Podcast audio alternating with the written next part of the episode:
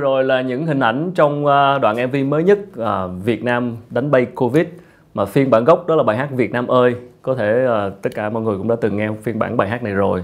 Một bài hát đã gây nên một cái sự ám ảnh một cách dễ chịu mỗi lần mà đội tuyển bóng đá của Việt Nam chúng ta chiến thắng. Là xin được hân hạnh được giới thiệu vị khách mời của The Quốc Show ngày hôm nay. Đó là anh Bùi Quang Minh là tác giả của bài hát. Cảm ơn Minh. Vâng, xin uh, xin chào Quốc Khánh. À, mình rất là vui có mặt trong ngày hôm nay ở đây và chia sẻ với Quốc Khánh về uh, dự án âm nhạc của mình cũng như là các cái công việc kinh doanh và cuộc sống của mình. À, cảm ơn anh đã ra một cái phiên bản rất là hợp thời và trong thời điểm này. À, tại sao mà mình lại quyết định đặt cái lời mới uh, cho cái bản phiên bản Việt Nam ơi?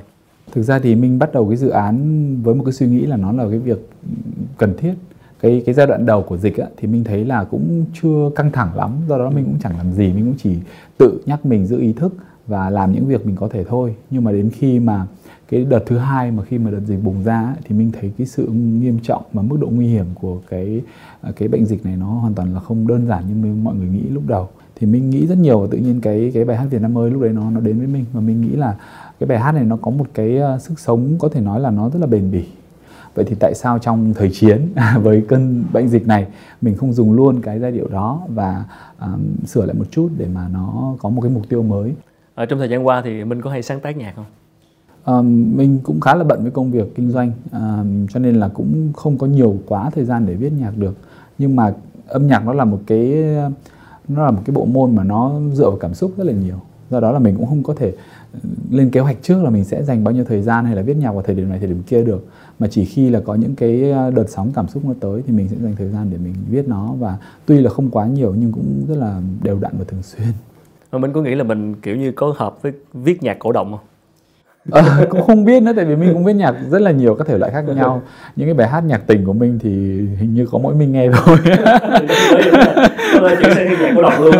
thì uh, cũng không biết có lẽ là tại vì là cái uh, cái cái cái uh, tính cách và cái con người mình nó phù hợp với cái dòng nhạc đó. Ừ. thì khi mà mình cũng thử sáng tác một số bài hát nhạc nhạc tình cảm hay là những cái thể loại nó nhẹ nhàng hơn thì ừ. cũng cũng thể hiện cũng hát thì bản thân mình thấy cũng hay đấy cũng ok. Nhưng mà khi mà đưa ra cho khán giả thì có lẽ là nó vẫn chưa có được cái sự thành công như mình muốn. Như vậy thì với cái dự án uh, Việt Nam ơi đánh bay Covid này thì uh, ờ, MV cũng vừa hoàn thành và không rõ là xung quanh cái việc mà hưởng ứng của khán giả, rồi mình có trông đợi vì gì về những cái thu được từ những bài hát này? Ví dụ như là những hoạt động từ thiện hoặc là những hoạt động kêu gọi mang ý nghĩa cộng đồng chẳng hạn, hay là một cái gì đó đóng góp lại cho cái ờ, quá trình chống dịch này của Việt Nam chúng ta? Đương nhiên là nếu mà bài hát có thể phục vụ được cho mục đích là từ thiện hay là ờ, quyên góp hay là kêu gọi mọi người ờ, đóng góp tài nguyên, sức lực thì thì mình sẽ làm. Nhưng mà nhưng mà những cái việc đấy thì phải làm một cách hiệu quả và và phải chắc chắn là nó sẽ gây được cái tác động tốt thì mình mới làm. Ừ. À, mình quay sang uh, chuyện kinh doanh một tí ha.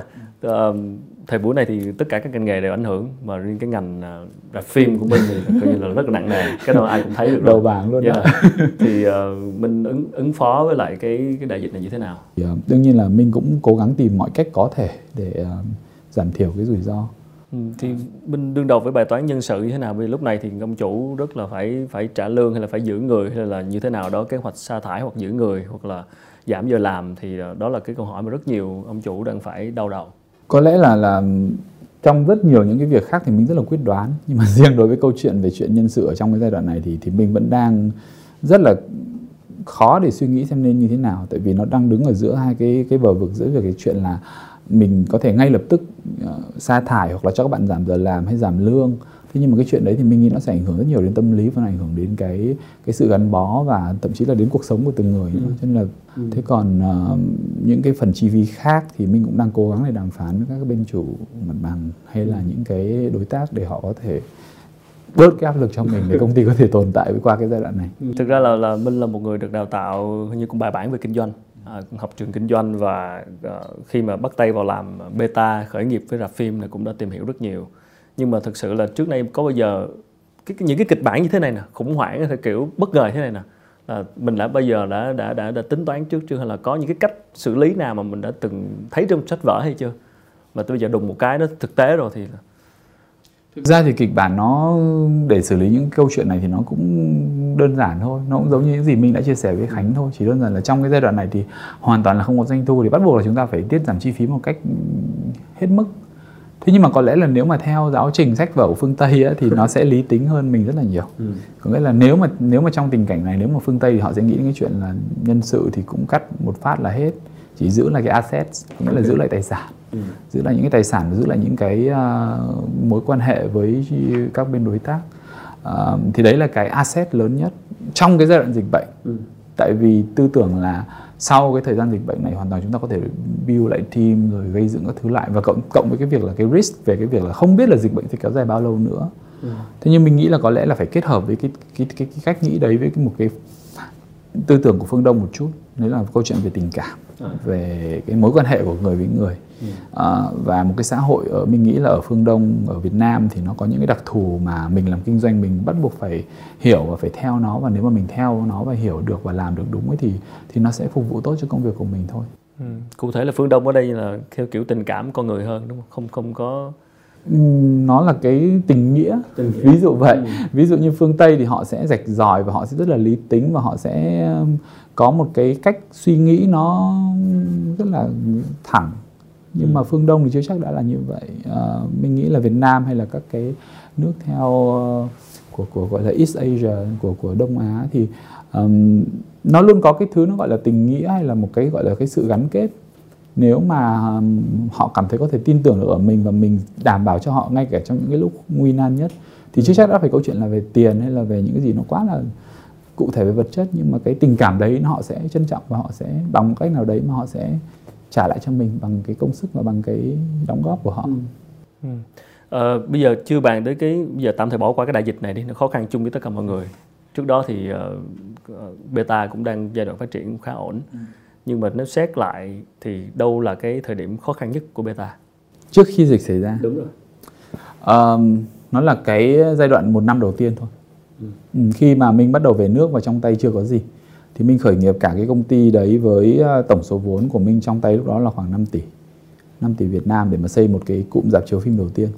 Thì Khánh cũng biết là để mà xây một cái cụm dạp chiếu phim thì nó cũng phải mười mấy tỷ trở lên thì may ra mới xây được một cái và lúc đấy trong tay mình chưa có gì này không có bất cứ một người nhân, sự nào. Chưa biết một tí gì về việc là làm dạp phim thì nó cần những cái gì và phải làm ra sao. Mình chỉ biết là đây là một cái ngành hấp dẫn. Ừ. thì đấy là cái khó khăn vô cùng lớn. Tại vì mọi người cũng nghĩ mình hơi điên ấy. Tại vì tại vì ở Việt Nam lúc đấy là có CGV có rất nhiều những cái chuỗi lớn và mình chỉ là một một thằng mới tinh mới tinh ở nước ngoài về và nghĩ là mình có thể cạnh tranh với những ông lớn đấy thì thì mọi người không tin và mọi người cảm thấy là mình có một cái một cái suy nghĩ nó hơi xa rời thực tế viển vông nghệ sĩ.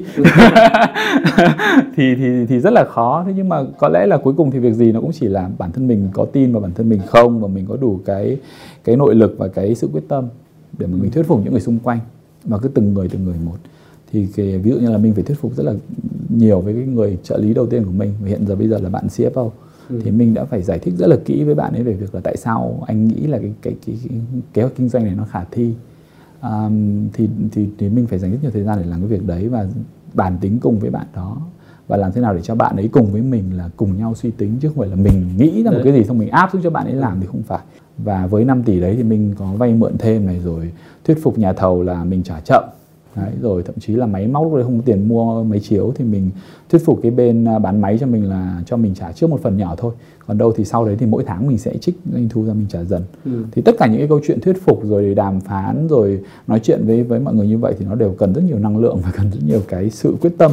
Và nó cần cái việc mình cần phải gợi được cái cảm xúc ở trong họ. Tại vì cái câu chuyện lúc đấy nó không chỉ đơn thuần nó chỉ là về tiền ừ. mà mình còn phải kể cho họ câu chuyện là à, à mình muốn cái dạp chiếu phim này của mình nó phục vụ đến những cái địa điểm hay là những cái đối tượng khách hàng mà họ không có cơ hội để đi xem phim ừ. đấy thì mình kể những cái câu chuyện đấy ra thì tự nhiên là họ cảm thấy là à ok cái câu cái cái việc mà họ support cho beta support cho mình nó không phải là câu chuyện về tài chính nữa không chỉ thuần là về tài chính mà nó còn có những cái mục đích khác nó nó nó tốt đẹp hơn vậy là thuyết phục người ta về bằng với cách chạm vào cảm xúc của của những người đó. Đương nhiên là vẫn phải đảm bảo cho họ cái lợi nhuận đảm bảo để ừ. cho họ có thể kinh doanh. Vậy thì trong đó là một năm đầu tiên xong sau khi mọi thứ nó bắt đầu nó chạy rồi đó thì bắt đầu những cái problem những cái vấn đề gì mình thường gặp phải nhất của mô hình kinh doanh này? Câu chuyện mình nghĩ là đối với công ty mình là nhân sự vẫn là nhân sự ở đâu cũng vậy thôi tại vì thực ra sau khi đã giải quyết được cái vấn đề về mô hình kinh doanh dùng máy móc như thế nào thiết kế ra làm sao á thì cuối cùng cũng chỉ là chúng ta có thể tìm được những cái con người mà họ có đủ đạo đức và kỹ năng để họ đi cùng với mình và họ mở rộng cái mô hình kinh doanh của mình ra. Trong quá trình khởi nghiệp của mình từ trước đến nay thì ai là người có ảnh hưởng nhất? Mình có một mentor hoặc là một người nào đó dẫn dắt mình không Thực ra mình không có một người mentor đâu mà mình có rất nhiều người mentor khác nhau. Và mỗi người sẽ giúp cho mình có cái phương án để giải quyết với những cái trường hợp khác nhau. Ờ, thực sự thì cái vai trò của cái người sáng lập trong giai đoạn đầu rất quan trọng. Nó là cái linh hồn nó là cái tạo nên cái hình ảnh và nó liên quan mật thiết với chuyện dùng người chính là từ minh. Ừ.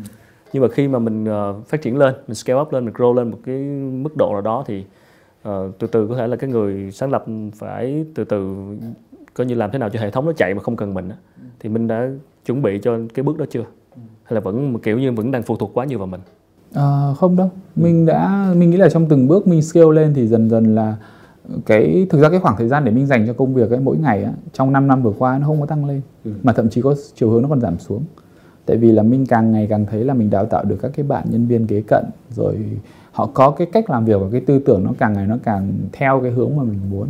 Thì họ sẽ giúp được cho mình làm rất nhiều việc nếu một người nhân sự rất là giỏi nha kiểu không thể thiếu được mà nộp đơn xin nghỉ thì thường minh sẽ phản ứng như thế nào mình phải hiểu tại sao họ lại xin nghỉ ừ.